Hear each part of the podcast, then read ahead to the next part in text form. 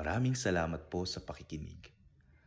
Huwag niyo pong kalimutang i-click ang follow button sa podcast channel na ito upang matunghayan pa ang iba't ibang episode ng Almo Collabs. Maaari niyo rin pong i-like ang Facebook page ng Almosalita para makita pa ang ibang mga content katulad nito. Maraming salamat po sa pagiging mga cyber missionaries mga kaalmosalita and together, let's make the Word of God viral. Every day and everywhere. Okay, good afternoon po. Kamusta po kayo? Habang naghihintay po tayo ng iba nating kasama ngayong hapon, ngayong umuulan na hapon, uh, we will have a konting review. Ano ho? Are you ready Correct. for the review? Ikaw tinatanong. Ay, aray ko. I'm ready to ask. okay, we will go mula sa pool ha. Ang pinag-uusapan natin ay principles of spiritual discernment. Oh, Tama? Ayon kay Saint Ignatius. Saint Ignatius na saan nating napulot? Saan natin nakuha? sa spiritual exercises. Spiritual exercise. Sa libro na sinulat niya, isang experience actually, Oh. na napunta sa libro na ah, how to discern. Ang hinahanap dito ay how to discern ang kalooban ng Diyos. Oh. Para sa ating pang-araw-araw na buhay. Hmm. Kaya, ano bang sinasabi ni Bishop lagi? Huwag nating ilagay sa intellect, huwag nating i sa ulo, kundi isa buhay. Ang pinag-aralan natin ngayon is to apply. No? Is for real, for practice, for practical applying application in our life. Yon. Yon yun po ang ah, mahalaga. Okay. Si- siguro para maging mas totoo sa kanila, Mm-mm. baka magandang first principle and foundation, subukan muna nilang maisabuhay yon. Mm-mm. Tapos, baka gusto lang ibigay na comment, saan ba sila nahihirapan? Mm-mm. Saan sila nadadalian? Mm-mm. Saan yung mas lumuwag yung Mm-mm. pagsunod nila sa Diyos? Mm-mm. Para at least ay nakikita natin na sa, sa pagsusumikap nila, Mm-mm. lumalalim din yung kanilang pagkaunawa. Mhm. Very good. Wonderful. Ano po yung mga... Ay, kayo pala ang Oo, ako magtatanong. magtatanong. Kayo ang magtatanong ngayon. Sige. Kasi dalawang bahagi ito eh. Yung Oo. first principle and foundation, kung saan yung kinatatayuan ng spiritual exercises, Mm-mm. at saka yung rules for discernment. Okay. Oh, ngayon, ano Foundation yung ay, first? ay, ay, ay. Teka Oh. muna, teka muna, teka muna. Good news pala. Si Bishop ay nag-prepare ng PowerPoint. Yay! Yay! Kayo ang nag-prepare At mismo? Kayo mismo? Tagalog. At Tagalog pa. Oo. Kayo Ang nga, hirap. kayo, no? Kasi ano, ito. Oo, Kasi ano? Kayo nag-prepare. Luma ito eh. Lumang, lumang PowerPoint eh. Na style. Anong luma? Lumang style. Lumang style yan. Ano bang style ng bat Ay, bago? sus. Well, di bale, basta nag-prepare si Bishop ng PowerPoint. So, Oo. uh, after this, probably tonight or tomorrow, I will post it. So, hanapin nyo sa, kung saan kayo nanonood. If you are watching from um, Dice of Novaliches Facebook page or from Almus Salita Facebook page, Kristong Hari Facebook page, or sa page ng ibang parokya ng diocese, you will find uh, the PowerPoint. At yung PowerPoint ay mula sa poll hanggang sa i-discuss ngayon. So next week, another PowerPoint. Alright. First principle and foundation. Number one, Number one. feel the love of God. Yan. Yan. Oo. That- that's the foundation is the love of God. Lahat ng ginagawa nating ah, is dahil mahal tayo, alam natin na mahal tayo ng Diyos, at alam natin ang gusto niya is the best. Mm. Ay, yun na yung pangalawa. Yung second is God's will. Oh, God's will. Okay. Because He loves us, ang kanyang kalooban ay mabuti para sa atin. Oh, ninanais siyang pinakamabuti. Mm-mm. Okay. Number three. Number three, anong sinulat niyo sa Tagalog? In so far as, tantum quantum sa Oh. sa Latin. Sa Tagalog, laging hindi ko ma, Oh. ano, hindi ko ma, ma- mahirap i-explain kasi, ah. Kasi pero ang Latin. ibig sabihin is lahat ng pipiliin natin is kung naayon sa kalooban na yan ng, ng Oh, Diyos. correct. Yun. Yung naayon sa kalooban ng Diyos, yan ay naging ah, basehan ng lahat ng desisyon ng ating spiritual life. Okay. So, ang dalawa yun. Papakinabangan natin lahat man naaayon sa gusto ng Diyos at i, Iwasan- isasal- oh, itatabi natin yung Lahat na hindi naayon sa kagustuhan kalooban ng ng Diyos. Okay, very good. Suot ng salamin. Oh. Di lang Sunod. kayo ang tumatanda. Okay, number, number four, paborito ko, indifference, holy indifference. Mm. So, anong ibig sabihin dito? Pagdating sa pagpili ng kalooban ng Diyos, kung anong gusto ng Diyos, yun ang bahala. So, we try to to not to put our own agenda. Mm. Hayaan natin na ang Diyos ang magsabi kung anong gusto niyang ibigay sa atin. Kung ah, mag-work from home or mag-abroad, kung ah, gumaling or patuloy na endure yung sakit, kung ano ang mga decisions niya sa buhay nating, hinayaan nating na ang Diyos ang pumili and we try to be neutral in the sense na hindi ko ah, hindi ko manipulate sa pamagitan ng aking kagustuhan ng kagustuhan ng Diyos. Mm. So, laging nangunguna, laging... Which is very difficult by the way. Oo, oo. Di ba, favorite? Oo, favorite ko kasi Oo. talaga I feel na we are great manipulators. Alam niyo, pag nagbigay ako ng retreat sa mga pare, Oo. lagi kong sinasabi, yung paborito sa mga pare ito, yung manipulation. Halimbawa, Father Luciano, lipat kita ng parokya. Ay, Bishop, sabi ng doktor May ko... construction pa po ako sa... Hindi, mas subtle pa. Sab mas sinungaling pa eh. Sabi ng doktor ko, huwag kasi may hika ako, kaya dapat sa ganitong lugar, pag nalipat ako doon, medyo hindi... Hindi Hindi maayos. ma- maayong nga. Kailangan malapit ako sa hospital, baka may emergency, mga ganyan. Ah. Alam nyo na ngayon. Oo, oh, alam ko na. Bis- Pag yan yung sinasabi bis mo na sa akin, kayo, alam eh. ko na. Malaman nagawa niya noon eh. Buti na. ah, sa akin, mabait ako. Kasi, uto-uto. yung ang ano, yung ang ano dyan sa seminaryo, di ba? Oo. Walang may Walang gusto sa... choice. Walang, hindi. Walang may gusto sa seminaryo. Oo. Oo. Sige, mas mahirap pa yan sa Kristong Hari. Parang yung sinabi niya pa. Sige. okay, sunod. Magis, more for God. Excellence. Okay. uh, effort. Mm. Yan. We try to give more for God. More more of what we are doing. Hindi yung pwede na yan, okay na yan. Hindi. No, we, we we aim at excellence. Yan. Kasi God deserves the best. Yes. Sunod. Rules para malamang anong spirito gumagalaw sa iyo. Hindi, siguro ano yun, dagdag na lang natin dyan ha. Yung agere contra. Yung lagi natin dinadagdag. Yung, Saan niyo dagdagan yung adjere contra? yung sa holy indifference. As a whole indifference. Oo. kasi yun yung ano eh. Pag sinabi mong agere contra, yan yung ikaw na yung magkukusa, labanan yung yung ano yung gusto mo, ano yung saloobin mo, yung sarili mo Mm-mm. para mas maging bukas ka sa saloobin ng Diyos. Oh, nandun na tayo sa ano, rules. Oh, Rules para malamang anong espiritong gumagalaw sa iyo. Okay. Rule number one. Paborito ko rin yan. Jumping from one mortal sin to another. Okay. So, masaya ako papuntang impyerno, parang ganon, no? So, talagang I'm going from bad to worse. Mm. Yan. And therefore, and therefore, kaya yung yung pinag-usapan namin noon na therefore, yun ang pag-uusapan natin more in detail ngayong gabing ito. Mm. Okay. So therefore, if I'm going in the wrong direction, the bad spirit will encourage me to keep going. Uh, Ah. because you are going in the wrong direction. So the, the bad spirit will go go go go ahead, go ahead. While the good spirit will be yung pasaway, yung yung siya ang ah, ah, talagang magiging ah, harang literally para eh, to save us will try to stop us to continue going in the same direction. Mm.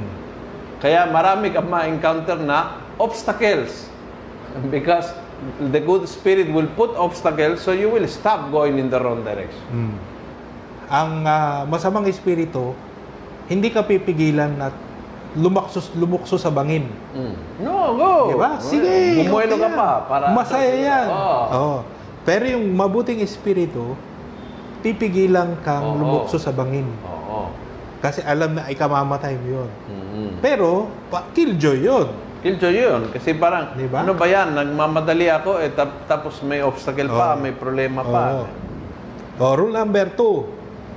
When you are going from good to better. Okay. When you are really going in the direction na pinapunta ang Espiritu ng Diyos. You are going towards God. Okay. Lumalapit ka sa Panginoon. At yun hindi pwedeng walang oh, hin- walang ah, yung hindi gumagalaw, yung hindi nakikitang pag kasi kapag hindi ka nagsusumikap, hindi ka gumagalaw, ibig hindi sabihin ka umabante, umatras. umaatras ka. Yes. Correct. So you go in one direction or the other. Yun sabihin na, di naman ako ah, malapit sa Diyos, pero hindi rin ako masasamang tao. No, hindi. Wrong number doon. Mm. Kung hindi ka lumalapit sa Diyos, lumalapit ka sa masamang spirit. Lumalapit ka, lumalayo sa Diyos, in other words. Wala ka rin ginagawang mabuti para lumapit sa Diyos. Kung hindi ka lumalapit, lumalayo. Oh. Rule number three. Uh, rule number three is consolation. Oh. Yan. Consolation. So, ah, ito ay galaw ng good spirit movement. It's a movement, no? Of the good spirit na tinutulak, sabihin natin, that's a biblical term, ano? Tinutulak palapit sa Diyos. Okay. Ha?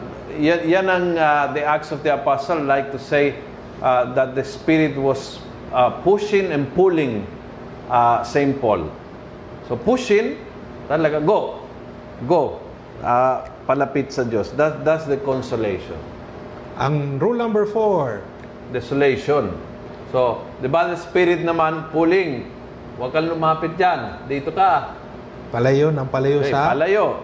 Sa Diyos. Okay. Okay. Ngayon, kung i-apply mo yung rule 1 o rule number 4 sa rule number 1, ang desolation ay para so if sa you, rule number if 1, you are going in the wrong direction, in the wrong direction, ang the, spiritual de- desolation ay spiritual desolation will be encouraging you to continue Oo. going in the wrong direction. Oo, correct. So, it, it's a desolation but it feels like a consolation. Oo. Kaya kailangan ng discernment kasi I feel so blessed. Mm. I feel so blessed. Mandaraya naman ako sa negosyo pero nag-flourish naman ang negosyo. Mm. Panayang open ng ibang ah, iba't ibang branch. Mm. Maganda ang ah, ay, ay, ang ganda. So, don't take it as a blessing because everything goes right. Kasi talaga 'yun ang gagawin ng ano ni Satanas. Ipe-pave the way. So you will go more more speed kumbaga Oo, going in the deeper wrong into direction. sin, Yes. di ba? Correct. Oo. So ang rule number 4 kung i-apply sa rule number 2, yung Rule- desolation, i-apply desolation- mo so good to better. Anong mga anong Now, if you are anong paggalaw? from good to better, then the desolation will try to discourage. Oo. Para, para hindi ka lumalapit sa Diyos. Mm. Magdi-discourage ka Oo. to, to, to change direction. Or bibigyan ka ng ano, ng pagdududa, bibigyan ka ng Oo. ah, pagkabalisa. Oo. Basta yung mag ano, ah, ilayo ka. Ilayo. Ilalayo ka. Mm-mm. Okay. Kung i-apply yung rule number 3, yung spiritual consolation, Mm-mm. sa rule number 1, So if you are going from uh, from from one sin to another, consolation will taste like a desolation kasi it will try to prevent you to keep going. Kaya magiging problema, magiging sagabal, magiging obstacle, magiging magulo, magiging whatever. God will use whatever reason. Ha? Even sickness, ha? Even sickness. Kasi minsan, nagsalita ang Diyos sa ating kaluluwa. Kung hindi tayo nakikinig, sumisigaw siya at ang sigaw ng Diyos ay sakit. When you don't listen to your soul, your body will shout. So the Lord will also stop. slow you down. Oh, slow you down. Stroke. Ako noon, na-stroke. Yes. Sa akin kaya yung gout. Gout. Siguro. Sigurado yan. Sigurado. Oh. Stop. Yes. Stop eating. Correct. Yes. Sinabi niyo pa. Oh. Kung i-apply naman nyo sa rule number 2, yung Now, rule number 3, If, yung, if you are going from good to better, oh, if you are going from good to better, the desolation will taste like a desolation. so you will try to, you will feel discouraged, you will, para hindi ka itutuloy yung Oh. mabuting ano, pa- palapit sa Diyos. mm, So, yun ang ano, mga, mga ah, kalungkutan, pagdududa, Mm. pag-aaway, yan, pag ah, mga bashers, yan, lumalabas, no? Gu- gumagawa ka, halimbawa, let's say, pumasok ka sa cyber mission. So, yung idea mo, talagang gusto mong paglingkuran ng Diyos, yeah, lalabas yung mga bashers. And so, if if that obstacle will really pull you away from. God, Discourage you to do the mission na pinagawa ng Diyos, then matutuwa ang by the Spirit. Mm. Kaya natin ginagawa yun. O, bakit importanteng rules 1 and 2 in relation to 3 and 4? Kasi yung 1 and 2, yan yung observables. Oh, kasi I think the wrong understanding ng ng karamihan is if it feels consolation is consolation Oo. and if it feels Oo. desolation is desolation. Mm-mm. So, pag problema, ba the spirit ang nagpadala. Oo. At at pag ah, ang saya-saya ko naman, good spirit nagpadala. Mm. And what we are learning is not necessarily not necessarily. Kaya ang tatanungin mo is saan ka dinadala? Mm-mm. Sino ka muna? Di ba? O sino ka muna? O, saan ka jumping? From bad to worse or from good to better? Oo. So, pag malinaw yon kung anong direction ng buhay mo, malalaman mo anong gagawin ng Diyos. Pag lumalapit ka sa Kanya, what is He going to give you? And ano ang itsura ng ibibigay niya? Mm. Pero, if you are going from, from let's say, if you are going from good to better, si Satanas will try to stop you. So, anong gagamitin niya? He can use both consolation and desolation. Yeah. Kaya ano, napaka-importanting rules 1, 1 and 2 do sa 3 and 4. Kasi 1 and 2, yun yung maobserbahan natin. Mm-mm. Yung 3 and 4, parang masesense lang natin yan base sa rule number 1 and 2. Mm-mm. Kaya ang ano doon, napaka-importante 1 and 2 para malaman ano nga bang klaseng spirito yung gumagalaw. Oo. Okay. Oh, rule number 5. Five, don't make a decision or change in time of desolation what you decide in time of consolation. Correct. Kasi sino maging ano ka ano mo? SD mo pag ano? Si Satanas.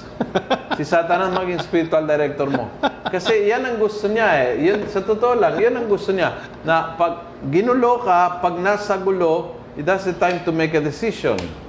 So, that, that's the most stupid decision you can make in your life.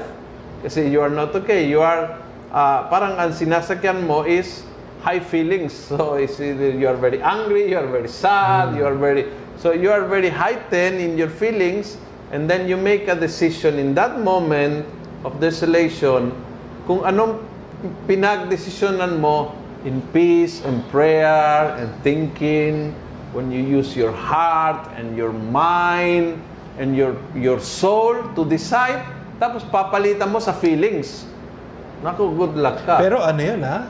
Kasi ang feeling malakas. Di ba? Ay, malagas. Malakas na ano eh. Parang Kaya malakas don't- but na eh. don't. Oo. Ma- maganda ang imahin. Uh, San Ignacio uses a, a beautiful image. Sabi niya, pag dumadaan, yung, yung panahon na yan, yung mga daan ay lupa, no? Soil, hindi Hmm. namang semento. Pag dumadaan yung mga karwahe, may naiwan ng cloud, no? Hmm. ng dust. Kaya sabi niya, bago magdesisyon, hayaan mo bababa yung cloud. Because when the cloud is there, you, you cannot see.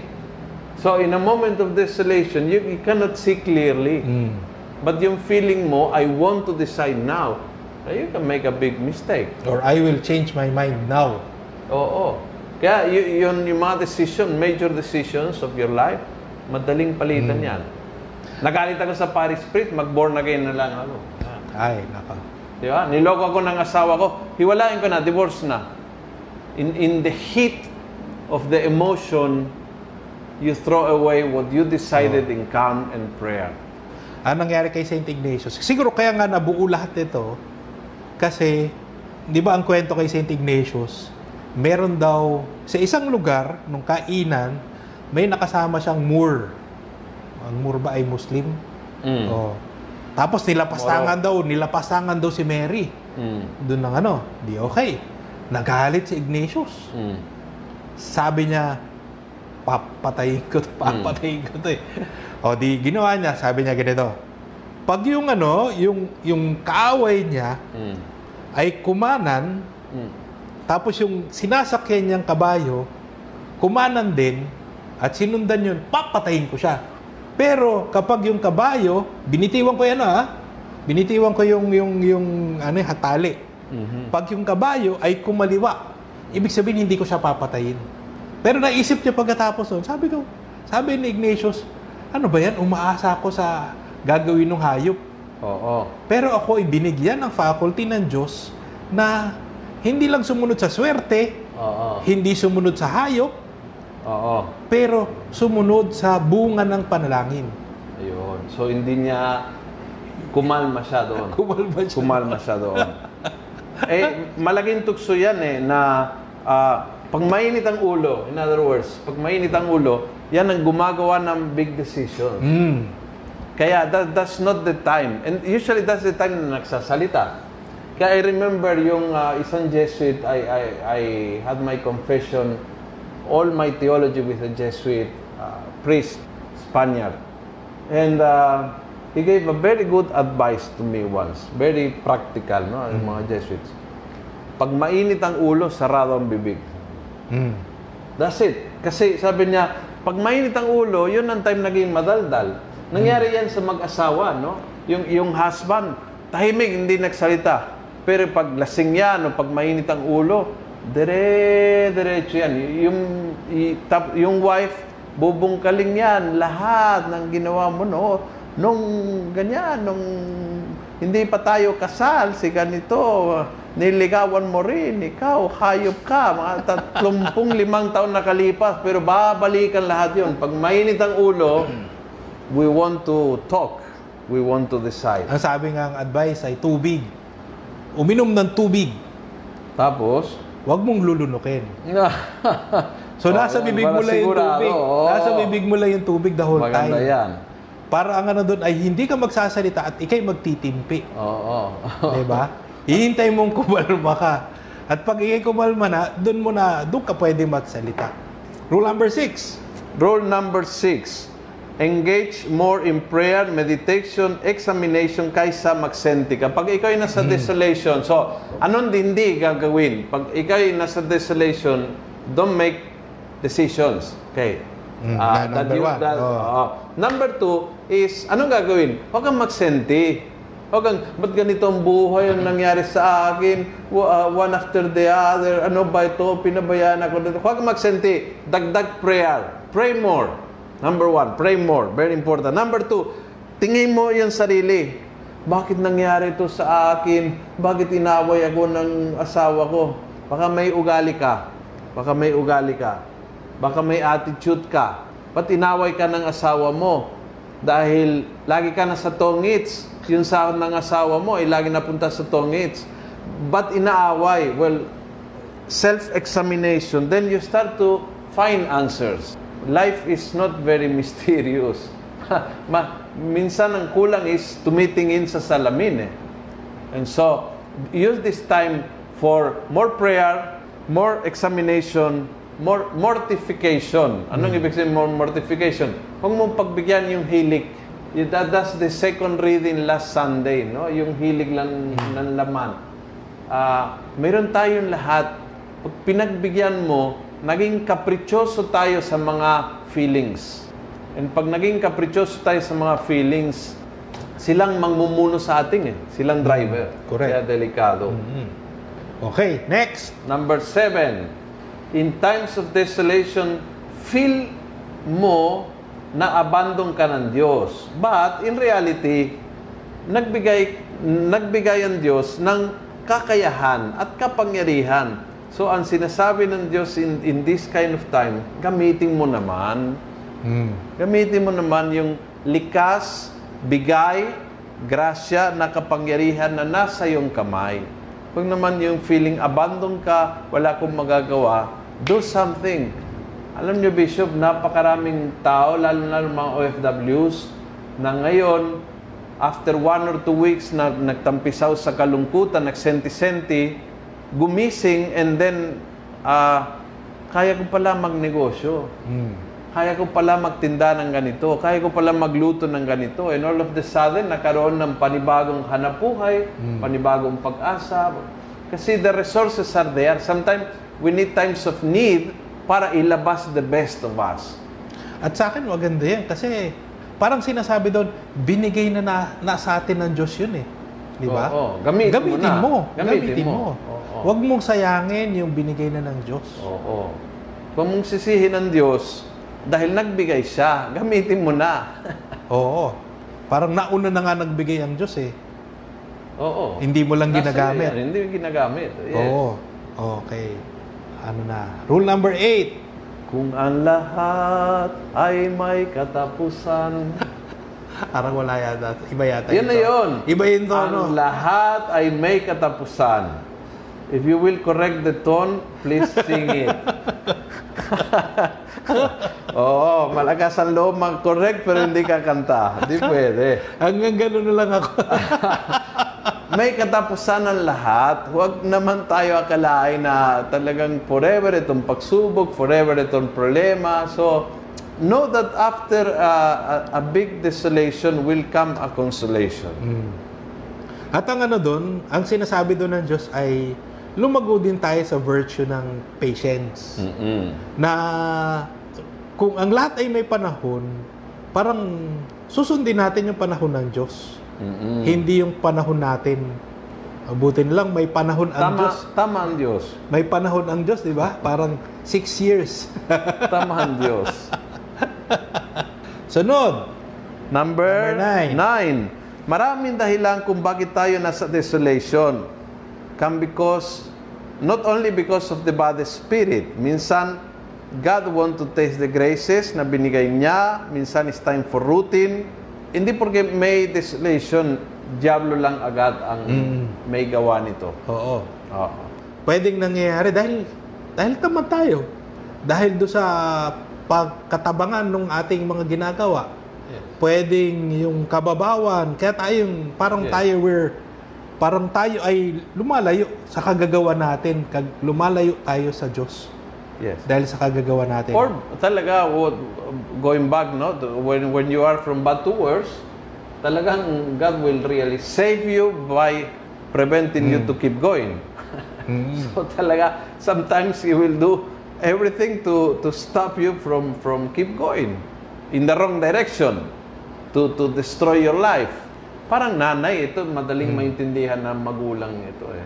Oo. Ah, kapag yung anak ay talagang mali ang hinihingi sa sa parents, talagang pag sinabi ni nanay hindi, ah naku ako sayang patay ang nanay ko kung hindi dapat dapat i-guest speaker yan. Nakahanda.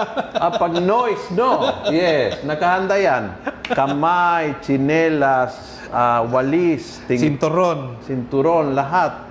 Everything can be used for the right purpose. Oo. Tapos ano pa yung nasa rule number 9? Teka muna. Pinararanas ng Diyos sa atin yung ating kasalatan at karukhaan dahil ang Diyos, God is in control.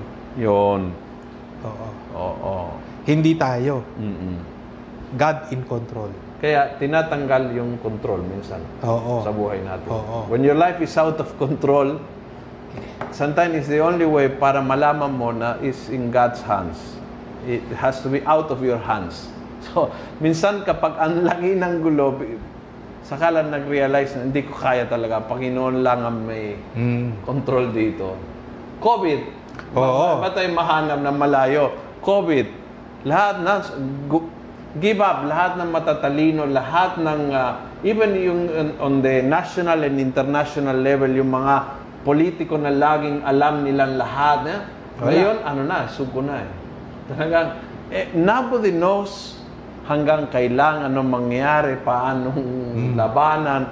We really, we are already hands up. We don't know. And, and all of the sudden, we realize God knows, He has a plan, and, and we are not God. Dati kasi sanay tayo na kapag may disaster na ganyan, isolated siya. Earthquake, ito lang. Oo. May nag-erupt yung bulkan, ito lang. Yung ibang ibang lugar ay hindi apektado. So Hindi, nakakahingi ayun ka ng tulong ano doon. eh. Pero ngayon, Wala na. parang pangmalawakan Fir- na talaga first ito. time sa buhay ito. Oo. Buhay nating at least, no? lifetime natin, no? Oo. Probably naranasan ito ng mga nakaranas ng gera. I feel. Oo, correct. I, I remember yung mga kwento ng lolo ko during the war, no? Kasi kaya sila napunta sa Argentina dahil sa gera. Mm. The same, no? Yung total disorientation, na walang trabaho, hanap buhay, kalat ang pamilya, etc. But uh, tayo, yung generation natin, uh, hindi, hindi pa na first time. Totoo. Sana last time. O, sunod. Rule number 10. L- Rule number 10, let him in consolation think how he will be during desolation. Ang tawag mo dito? Practical killjoy. Huwag kang masyadong excited kasi matatapos din yan. If, if you are ah, very happy, very peaceful, dapat malaman mo na it's not forever din yan. Oo. Mawawala din yan. Ang sinasabi niya dito, mag-ipon ka ng lakas Yan. sa panahon ng consolation. Mm-mm. Kasi dadating na- Darating ang desolation. Desolation. Oo. Correct. Okay. Rule number 11. Rule number 11. Let him in consolation humble himself, lower himself. Huwag lumaki ang ulo dahil mawawala din yan. Mm. Yan correct. din ay mawawala. Oo.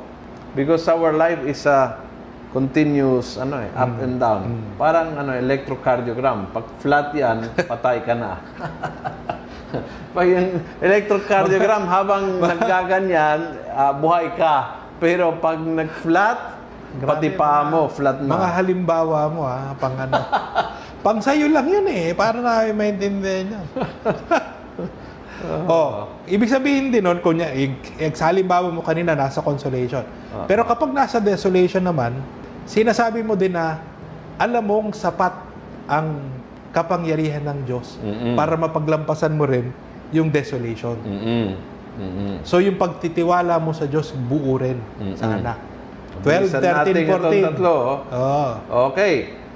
Anong itsura, anong itsura ng ah, bad spirit? How does it come to us? Okay. Number one, ah, evil spirit acts as babaeng tampururot. spoil, yung spoiled child, yun talagang ah, magnanag sa'yo hanggang sa bumigay ka kasi ang kulit-kulit, kinukulit. Yan, the, the, the word will be ganon, no? The- talagang kinukulit na kinukulit hanggang sa ma- manipulate ka. You will you will really give in. Oo, susubukan kanyang makuha sa pagtatampo. Oo, Parang magawa yung gusto niya. correct. Okay. Maraming ganyan, ano? Oo, talaga. Oo. Next! Yan, sa- ah, false lover. Intimate but in secret. Ating-ating lang ito. Oo, wag mo sasabihin ating kahit kay lang. Nino. Oo, ating lang. Pag sinabi mo yan, break na tayo. Oo, oo, oo. Ating lang ito.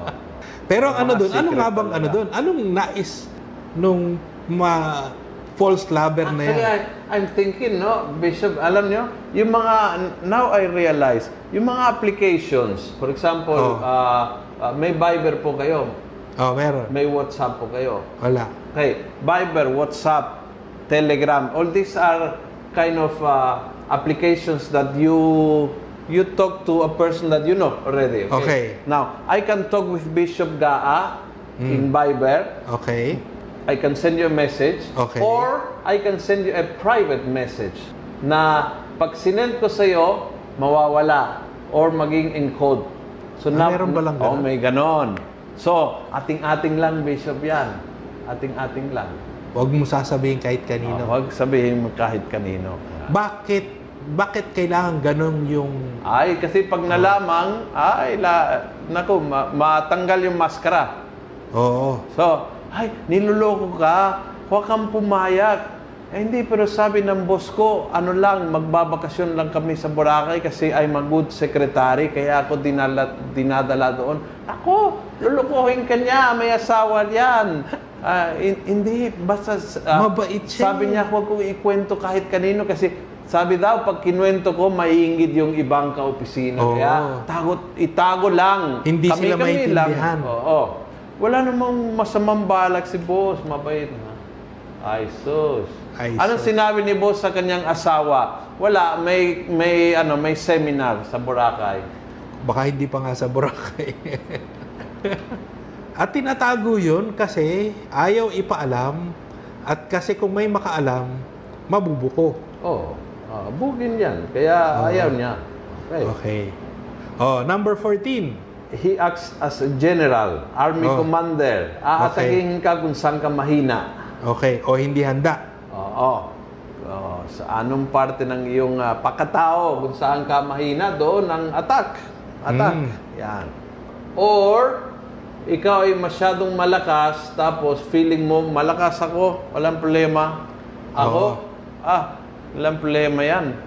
Magdasal, okay na ako. Nako, madasaling ako, walang problema yan. So kung labis-labis ang kumpiyansa mo sa sarili mo, Oo, sumobrang oo, kumpiyansa. doon ka babanatan. Oo. Oo. Magaling naman ako sa ano eh. Sa moral theology. Hindi na ako mag-ano dyan. Hindi ako magkakamali sa mga ganyang bagay. Hindi, hindi, hindi Pero ikaw ay nasa ano na. Hindi.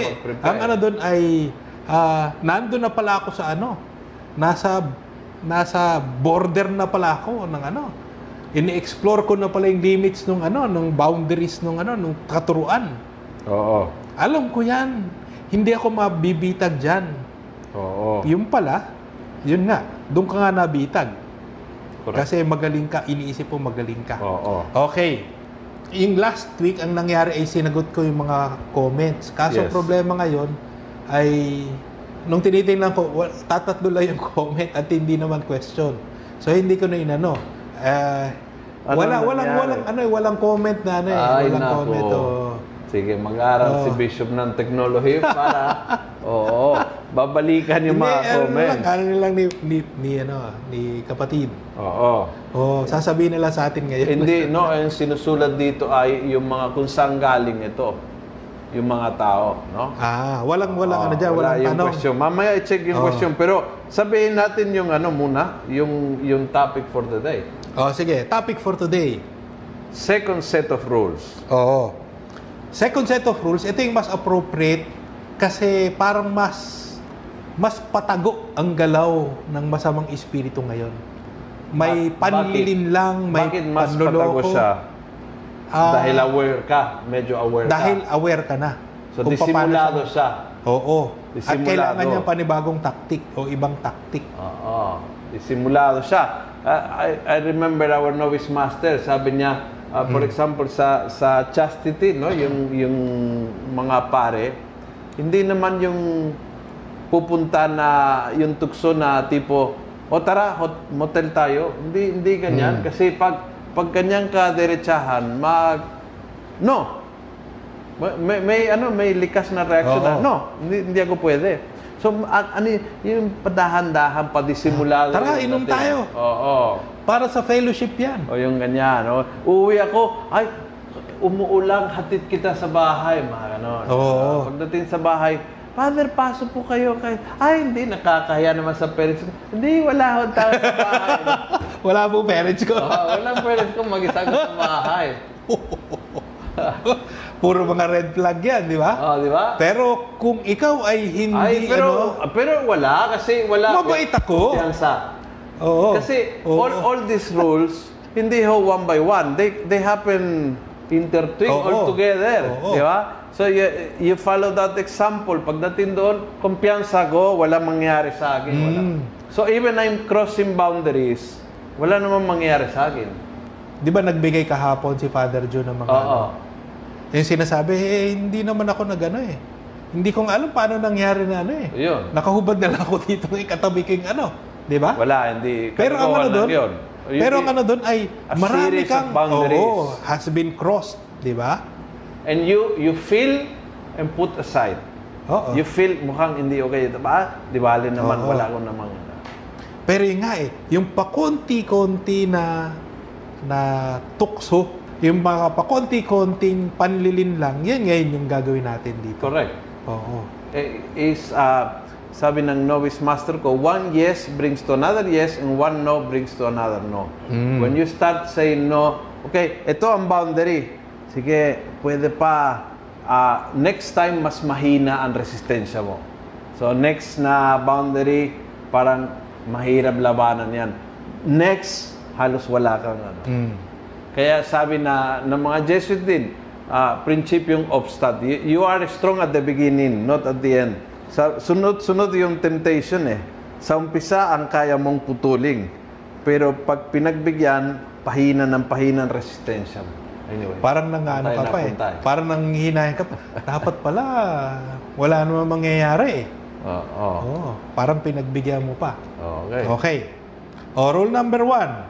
Ako na ngayon magsasalita. Oh, kayo. Rule number one. Kung nagsusumikap tayong sumunod sa Diyos, ang mabuting espiritu ay susuportahan tayo, palalakasin ng loob, at bibigyan ng galak ang ating gawain. Although parang na-take up natin yan, parang sinusubukan niyang palalimin ngayon na malinaw. Pag tayo nagsusumikap, ang inaano nga niya dito ay ano eh, ang discernment ay para sa isang taong nagsusumikap na Sumunod sa sumunod sa Diyos. Kasi ang discernment, hindi pwede mangyari magkaroon ng maayos sa discernment ang ta- isang taong hindi sumusunod sa Diyos. So ano ang mahalaga sa akin Bishop ito is not a particular point. Minsan kasi yung discernment is particular itong decision ko anong gagawin. It, it's a constant movement in your life ng pagkahanap ng kalooban ng Diyos. Oo. Hindi pwedeng maiwan yung discernment for major decisions. It's something that has to be about your whole life. It's not about one point in your life. Hindi yung Pwede nga mangyari nga doon na ano eh, parang dahil sa iyong malalim na na pakikipagtagpo sa Diyos sa panalangin, kunyari ikaw ay nag 30 day retreat, maraming major decisions ang ang iyong narating dahil doon sa 30 day 30 day retreat. At ang nangyari doon parang nakrystallize siya at unti-unti sa yung lumalabas yung kagustuhan ng Diyos. Mhm. Di ba? Bunga nun, yan ay magiging, yung, yan ay yung magiging starting point.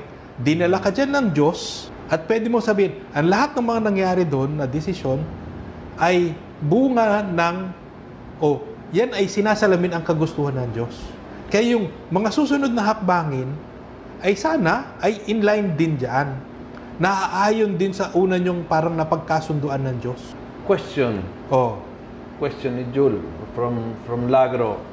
Kung sunod-sunod ang problema at sunod-sunod ang gulo and the dust doesn't seem to settle, when do we make a decision? hindi ka pa rin gagawa ng desisyon sa panahon na yon. Ang ano doon, pagtingin yung dasal, pagninilay, yung, yung sakripisyo, yung ah, pagsisiyasat, oh, sa, pagsisiyasat sa no? sarili. Oo, kasi baka baka yung sunod-sunod na gulo ay dahil sa sarili. Oo, Posible 'yun. correct. Oo. Kaya ang sa akin parang, wag na wag na wag na wag gagawa ng desisyon sa panahon ng desolation. Lalo the kind of decision na papalitan mo yung nagdesisyon during times of consolation. Oo. Ang ano nga dyan, siguro senyalis pa nga yun, baka nga may ginawa kang magandang desisyon na gusto talagang pagsumikapan ng masamang espiritu, guluhin yun at baguhin. Mhm. Kaya talagang parang, parang hindi ka tinatanta ng masamang espiritu.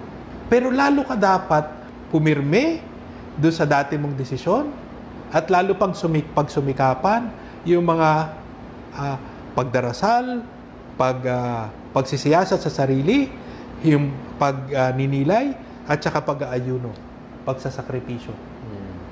Ang ano nga talaga dyan ay parang makikita mo rin doon sa nangyayari sa'yo, makikita mo rin nga, paano nga ba yung paggalo ng masamang espiritu? Kasi talagang kung gaano, gaano kalaking biyayang pinagkalob sa'yo ng Diyos dahil sa consolation, ganun din ang haharapin mong mga pagsubok. Siguro ay in in in relationship to that, no? Kasi ah, nung namatay si Mother Teresa of Calcutta na Mm. ah, nabasa sa sa kanya mga spiritual diary na she was for so many years Mga under 20 years, oo. 20 years na, na hindi nawala yung dust. Oo. Hindi nawala yung dust. At hindi rin nawala yung commitment niya sa Panginoon. Oo. Correct. And, and most probably, yun ang intention ng ni Satanas. Na balang araw, titigil siya sa pagdarasal o magsasawa siya sa tumulong sa mahirap dahil dahil Wala namang ano, walang talaga, consolation. Walang consolation dahil you start to take it as a sign from God. Oo. And so, pero itong santang ito, matyaga, tuloy, tuloy, tuloy ang prayer, tuloy ang tulong, tuloy ang prayer, tuloy ang tulong. And everybody thought she, she was so peaceful and so happy and so up and so high. And yet, she was so, yun, in, in desolation, na, na talagang yung prayer life na super intense niya, wala siyang naramdaman. So I think that's one of the example na talagang matyaga ang Diablo, hindi tamad. Yun ay sigurado. No? Talagang Yung nga, yung, yung sinasabi mo nga, parang isa pa ngayon na nasa naging dahilan na parang medyo natagalan pa yung pagiging santo niya. Kasi kahit nung buhay siya, parang tinatrato na siya as living saint. Mhm. Di ba? Pero nung pinoproseso na at nakita nga yan, parang sinasabi pa, parang, "Oh, ano nga ba talaga to? Ano ba Oo. talaga?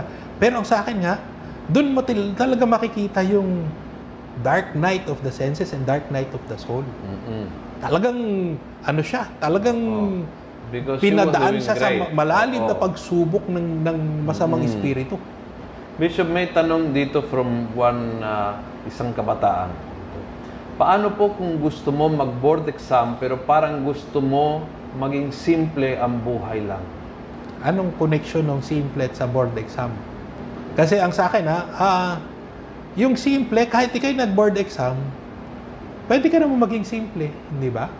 Pwede po ngang maka-impluensya sa mga nagbo-board exam pa nung kaya kapayakan mo na ang ang ibang tao ay maging payak din. Kaya ang sa akin parang hindi ko rin hindi ko eh, ako hindi ko rin alam baka hindi ko rin naiintindihan yung tanong. Yung So, uh, but I think that that's a, that's a good answer. I mean, there is no direct relationship na between magiging simple o magiging doktor. Magiging simple o magiging abogado. Th- These are, are not opposites. If you are looking and uh, driving for a simple life, you can be a very simple, being a doctor, an attorney, or a Santo Papa. No?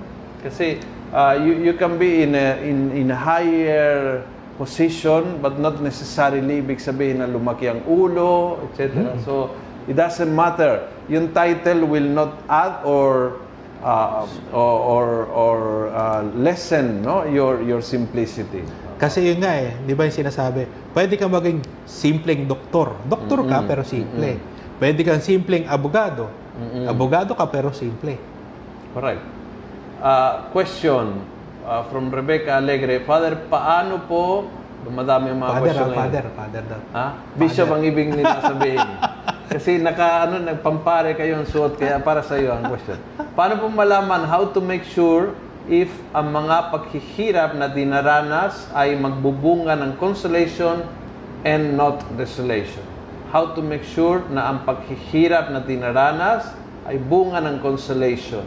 Siguro tingnan nga muna ito sa sarili, di ba? Sino nga ba tayo? Di ba? Ano nga ba yung ibig sabihin sa atin nung anong ginagawa sa atin ng paghihirap, di ba? So pag tinitingnan natin sa sarili, kunyari, tayo ay mahilig sa sa sa pleasure, mahilig sa masaya lang, mahilig sa ano. Ano ngayon yung ano? Ano ngayon yung, yung pleasure? Ano yung paghihirap, 'di ba? Parang ang nangyari doon, parang pinipigilan niya kung ano yung gusto kong gawin. Pero kung titingnan natin, ano nga ba, saan nga ba din tayo dinadala ng Diyos? Hindi tayo dinadala sa yung walang hirap, pero dinadala tayo ng Diyos sa maka, makahulugang buhay. Kaya ang importante is yun lagi inuulit niyo, Bishop, na sino ka muna? Sino ka Oo. muna? Yun, yun tatalong mula sa kasalanan to the next or uh, from good to better. Kasi depending doon sa ng orientation ng buhay mo, then you will know kung yung consolation ay dala ng good spirit or bad spirit. Mm-mm. Ganon din yung gulo. No? Mm-mm. Ganon din yung gulo. Mm-mm. Oo, depende sa orientation. Hey, uh, question ni Lex Evangelista, what personal spiritual discernment you can suggest, hopefully, to those who have been hardly affected and suffer to this present COVID crisis? Meron bang taong hindi apektado? Hardly, yun ba yung sinasabi? Hardly Yes. affected? Ang sa akin, meron bang meron nga bang taong hindi naapektuhan na itong COVID? Tingin ko lahat ng tao naapektuhan. Sino ba yung pinaka hindi naapektuhan? Siguro yung mga mayayaman at mga may kaya. Pero kahit sila, epektado kasi. Sila yung mga may negosyo, sila yung mga may investment, na ano na nangyari sa investment kasi dahil sa inflation, lumiliit na rin yung investment nila. Sa tingin ko, lahat apektado. Ngayon ay oh, So ang- how to discern in this in this time when we all all are super affected? How how to uh, anong kumbaga anong uh, sabihin natin anong style or anong uh, uh, practice of personal discernment during this time? Siyempre, titingnan nga muna natin yung sarili natin. Nasaan nga ba tayo? Sino nga ba tayo? Tapos sinitingnan, saan tayo dinadala nitong COVID na ito? Dinadala ba tayo sa pagiging bugnutin? Mainitin ng ulo? Kawalan ng pag-asa? Or dinadala tayo dito sa, ah, ano nga ba ang sinasabi sa atin ng Diyos? Paano nga ba tayong, ano yung paggalaw ng Diyos sa buhay natin?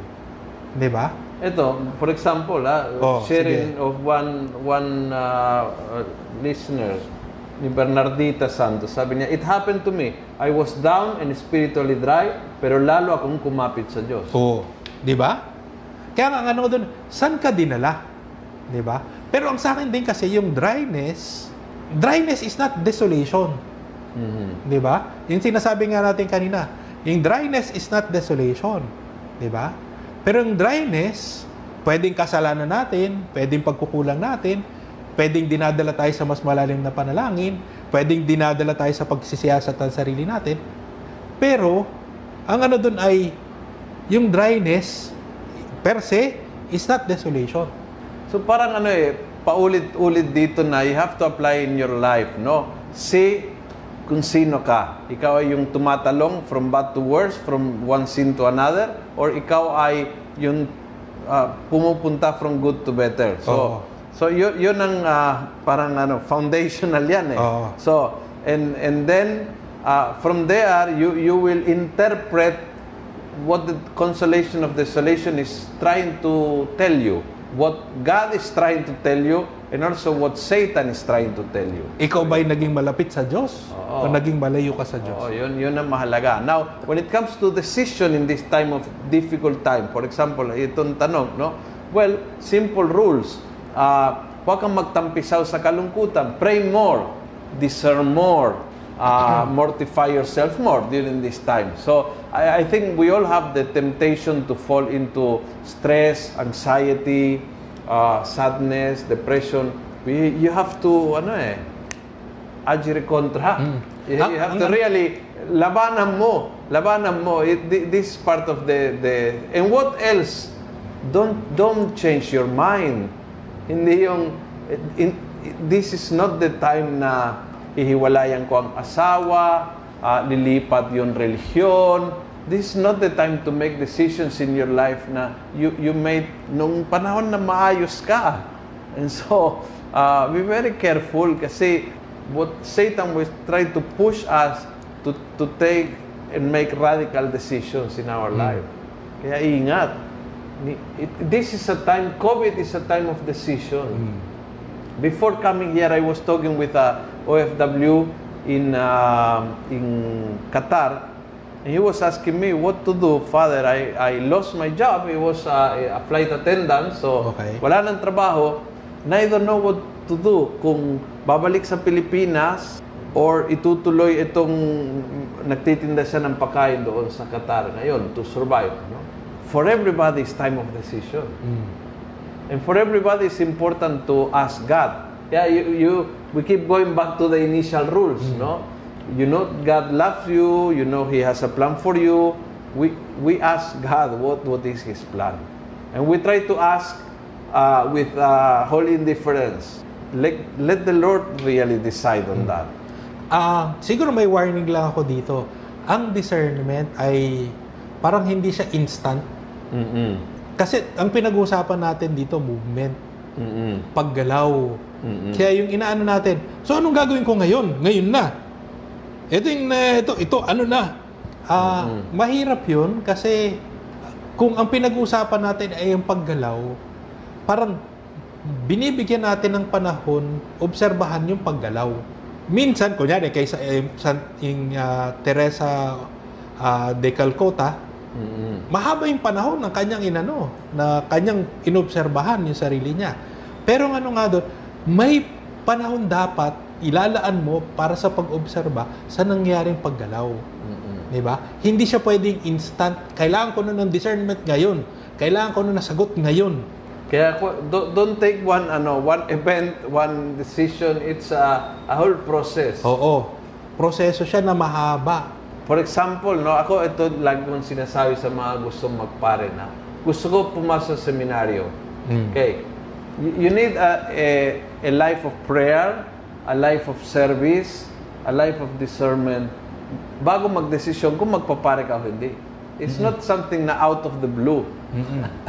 so, if you don't pray, if you don't serve God, ah, malabo yung ano eh, vocation will not just come out like like a, ah, a thunder eh, eh, hindi ganon. So it's a process of discernment. Kahit nga yung ano, kahit hindi lahat ng pumapasok sa seminaryo ay inilaan ng Diyos para maging pare. Correct. Di ba? Kasi ang nangyayari, kahit sa seminaryo, tuloy pa rin yung iyong discernment. Oo. At doon mo nakikita sa sarili mo, ako nga ba talaga ay tinatawag ng Diyos para sa pagpapare? Kasi yung buhay doon, parang sinesimulate niya kung ano nga bang gagawin ng isang pare. Correct. Kaya kung ikaw ay parang ah, panag paray panay ang ah, buntong hininga mo, dapat nga ganitong panahon ay nagiinuman kami ng mga kasama ko. Mm-mm. Ginagawa ko yung gusto. Gusto ko yung Mobile Legend ko, wala na yung Mobile Legend. Yung mga ganyang bagay. Tapos ano ba tong mga formators ko, talo pa ang tatay ko. Mm-mm. Kaya nga ano nga daw, parang paglabas mo bilang pare, magka, hindi nga formator yun, meron ka namang obispo, natalo pang tatay mo. Mhm. Di ba? Meron kang gagawin na sana iba nilang gagawin mo. Di ba? Sana ay ako sa isang maliit na lang na parokya. Di ba? Pero ilalagay ka sa malaking parokya. Ay, naku. Hay nako. Since topic na naman kayo, ah. Hindi, pero yun nga, di ba? Hindi, pero totoo, di ba? Parang ang daming nangyayari sa seminaryo na nas nakikilala mo ang sarili mo at doon mo sinasabi na para sa pagpapari ba talaga itong ganitong klaseng kalooban? Di ba? At doon maganda, magandang tingnan. All be honest, di ba? Ang sa akin, parang binibigyan ka na nga ng pagkakataong kilalanin mo sarili mo, tapos lumalabas lahat yan, sisisihin mo lahat ng ibang tao kasi yung mga formator ganyan, kasi yung mga kasamahan ko ganyan. Hindi, baka may sinasabi sa iyo ang Diyos doon. Mhm. Kaya nga sa akin, mahalaga, mahalaga yung, yung obserbahan mo ang paggalaw ng Espiritu sa iyong buhay. Two more questions, Bishop. Oh. From Jude. Isang kabataan ito. Question. uh, father. He Hmm. Father, means ha? bishop. Father. Nawalinaw yun. You are also a priest, right? Oo. Oo. Oo. Oo. Okay. Good. Ako, I am your father. Correct. Oo. So, the- Hindi naman yeah. sinabi father of father. Okay, the father of the father then. Paano po malalaman na single blessedness po ang call? What would be the mahabang, sign mahabang, of single mahabang, blessedness? mahabang proseso yun na ano. Ang sa akin ay hindi dahil ikay nabigo sa pag-ibig, Yan. di ba? Correct. Ang sa akin maling ano yun eh. Dahil ako'y nabigo sa pag-ibig, ako'y sa single blessedness. Ako'y walang nagkakagusto sa akin, kaya ako'y single blessedness. Hindi tama yun. Dapat decision mo, hindi decision nila, no? Oo. Oo, kasi... Kasi ang ano nga doon, eh ikaw eh, hinahanap mo sa iyong kalooban, ano nga bang nilaan sa iyo ng Diyos? Hindi yung, dahil ito yung nangyari sa akin, yun na yun. Mhm. Ang sa akin nga, nangyari sa akin, nag-apply ako sa seminaryo, inisip ko, pag ako'y pumasa, ibig sabihin tinatawag ako ng Diyos. Sabi ko, mali. Di ba? Ibig sabihin lang nun, pumasa ka sa exam. Yeah, Or pumasa yun ka sa ano. Yun lang ibig sabihin nun. Correct. Walang ibig sabihin yung iba. Correct. Correct. Di ba? Correct. Pero hindi din ibig sabihin kung ikaw hindi pumasa sa seminaryo o kung hindi hindi pumasa dito sa seminaryong ito, hindi ka pag para sa Kasi pagpapare. Bishop, mahilig tayo maghingi ng signs Oo. and then mag-interpret ng signs bilang kalooban ng Diyos. Oo. Ang, ang tawag doon, niloloko mo ang sarili many times. Kasi hindi naman sinabi ng Diyos yun eh. Ikaw mismo naglalagay Ikaw ng mga naglagay ng kondisyon. Oo. No? And so, uh, you you really can be manipulating your own life and which Mm. is very dangerous. You you manipulate your life pero without uh, na tinatanggap na ako ito, parang ipapas yung bill sa Panginoon.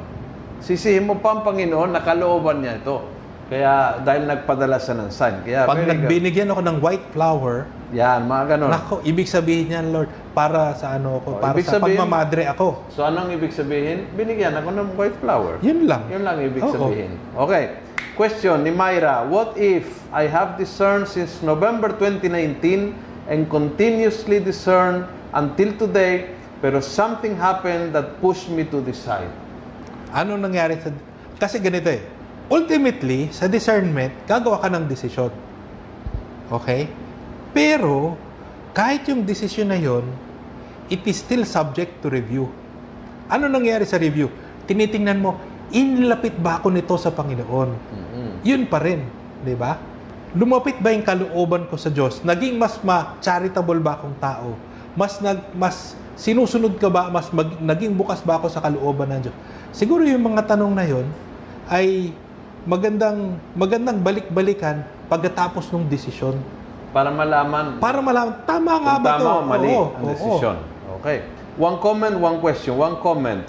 Thank Bishop and Father for the enlightenment. Thank you for assuring us that hindi lahat na masaya ay makapagpalapit sa atin sa Diyos at ang paghihirap ay maaring malapit o maglayo sa atin sa Diyos. Depende sa action na tatahakin mo. Mm. Kaya kailangan ng prayer at mag-discern sa bawat decision ng ating buhay. Correct. So, sabi lagi ni Bishop, depende sa question and comment, manalaman kung na-gets nyo, hindi nyo na-gets. And mukhang gets na gets yung Mm. topic. Okay, that's important. Question, Bishop, what's the difference of consolation and desolation at this time of worldwide crisis? All side of life is in trouble. Ang sa akin ha, iba-iba yung reaction ng tao dito sa COVID. Sa iba't ibang panahon. Ang iba ay sinasabi talagang salot ito. Walang nangyaring mabuti dito. Di ba? Pero di ba, napag-usapan natin minsan do sa iyong radio program na ano nga ba yung buti din ng COVID na ito? Isa doon sa mga halimbawang hindi ko makalimutan na sinabi mo, nung sinabi mo sa misa na ah, the Lord, sumayin niyo ang Panginoon, yung mga tatay sa inyo, i-bless nyo ang inyong asawa, i-bless nyo ang inyong anak. Ang sa akin, parang may nag-spark sa akin doon oo nga, no? Ito yung opportunity na yung gampanan ng tatay o ng nanay, yung kanilang papel bilang spiritual leaders. At napakaganda kasi sabi ko, hindi natin nagagawa yan sa ordinaryong pagkakataon, pero sa COVID, nagawa natin. Alam niyo, that program, we were, one hour we talk on air sa Radyo Veritas, mga positive bunga ng COVID. I wa- also was very inspired na one hour, non-stop na mga positive na bunga nitong crisis na ito. Kaya as all crisis, no? Ah, pag, pag tumiklop ka, isip at puso at sabihin mo, malas, gawan ni Satanas, gawan ng Diyak, well, then nothing will happen. Now, a- ano ang ating motivasyon bilang Kristiyano? Ang mundo ay nasa kamay ng Diyos. Mm. Walang ibang may hawag ng mundo kundi ang Panginoon. Mm. At walang battle, walang labanang na tinalo ang Panginoon. Mm. Never happened in the past, never Nunca. will happen. Oh. Never, never. So, pati dito sa COVID, hindi tatalunin ni Satanas ang Panginoon. Kaya if you go with that mindset, then then anong silbi? Then anong aral? Then anong direksyon? Then paano ma- mapalapit sa Panginoon sa panahon na ito? Otherwise, you, we are giving Satan too much power that he he doesn't have. He cannot destroy our life. He can wish, he can invite us, he can give us a plan how to destroy our life. He, he, but he cannot destroy our life. We are in the hands of God. Now, uh, if, if we close ourselves and feeling mo na talagang ito'y uh, parusa, well, wala tayong, wala kang mapupulot na magandang Siguro ano din dyan eh.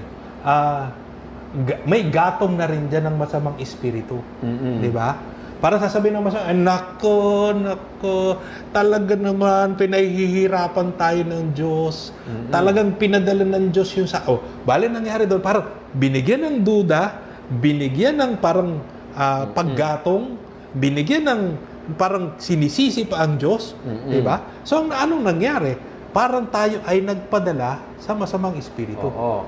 Inilayo tayo sa Diyos. Yes, correct. Di ba, nung nagsimula, nung nag-umpisa nitong uh, GCQ, o ECQ pala, uh, yung feeling ng marami is, sinasara ang simbahan, kung, kung kailan kailangan nating ang Diyos, bawal ang simbahan at sarado. We all, we, we, we, even we priests were thinking like that. Mhm. Tapos all of the sudden, isang bukal ng creativity nagsimula at nagsimula sa buong mundo Mm-mm. na kung ano-ano nakita mo yung mga kung ano nung ginawa sa iba't ibang parte ng mundo para maging ah, proactive, inikot yung Blessed Sacrament, nagsimula ng mga online na kung ano-anong activity, yung mga grupo gumawa ng kung ano-ano, pati kami ng mga very ano very, Very old-fashioned sa Novaliches Very shy. ay naka kwan, naka Online. Oh, naka-zoom katatapos namin 3 days of formation, almost 70 priests or more, more than 70 priests. 80. 80 80 priests all on Zoom for 3 days talking, discussing. Sa akin all all this is bunga, Mm-mm. bunga talaga. Mm-mm. But at the beginning we thought parang talo na. So yun. Uh, mindsetting. Bishop, Oo na eh. lumagpas na tayo Oo nga eh. na naman. Oo. Okay. Sige na, So, kasalanan ko na naman. Oo, sige. Kasalanan nyo talaga. Kayo ang speaker. Eh. Okay. Ah, so, promise, uh, ipopost po natin yung ah, PowerPoint hanggang sa rule 1 lang. No? I- i- i- itatago muna yung mga next rules. Yung pinag-usapan natin ngayon and all the rest from day 1, matagpuan ninyo sa ating ah, mga Facebook page. Sa Dice of Novaliches Facebook page, Salmo Salita Facebook page, at sa kung saan-saan nyo nakita itong post na ito, makikita din ang PowerPoint ah, today and tomorrow. Or today or tomorrow. And see you again next week. Tutuloy po ang conversation. Maraming salamat sa mga comments. Salamat po from Rome, from naku, from Australia, from Sri Lanka, ah, from Ghana. I- incredible, no? From iba't ibang parte ng mundo. Maraming salamat for being with us. Ah, Bishop, can you give us a blessing? Sa ngalan ng Ama at ng Anak at ng Espiritu Santo. Amen. Mara- maraming salamat po, Panginoon, sa iyong sannilikha. At dahil dito naramdaman namin ang iyong pagmamahal para sa amin. Nawa, Panginoon, patuloy naming pagsumikapan na makita ka sa lahat ng sannilikha at patuloy kaming tumugon sa iyong pag-ibig at pagtitiwala. Kaya nga, Panginoon, nagsusumikap kaming aralin itong discernment para maisabuhay namin ito araw-araw at makita namin ang paano nga ba ang paggalaw ng espiritong mabuting espiritu sa aming buhay. At ito'y susundan namin. Nawa Panginoon, pagtibayin mo ang aming panalangin, ang aming pagsusumikap sundin ka, upang patuloy ka namin makita at sundan. Ang lahat nito hiniling namin sa ngalan ni Kristo namin Panginoon. Amen. Sumayin niyo ang Panginoon. At sumayo rin. Pagpalain kayo ng makapangyarihan Diyos, Ama, Anak, at ng Espiritu Santo. Amen. Amen. Salamat po. See you next week. Maraming salamat po sa pakikinig.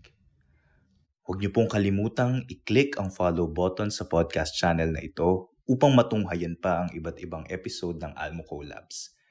Maaari niyo rin pong i-like ang Facebook page ng Almo Salita para makita pa ang ibang mga content katulad nito. Maraming salamat po sa pagiging mga cyber missionaries, mga kaalmo salita, and together, let's make the Word of God viral. Every day and everywhere.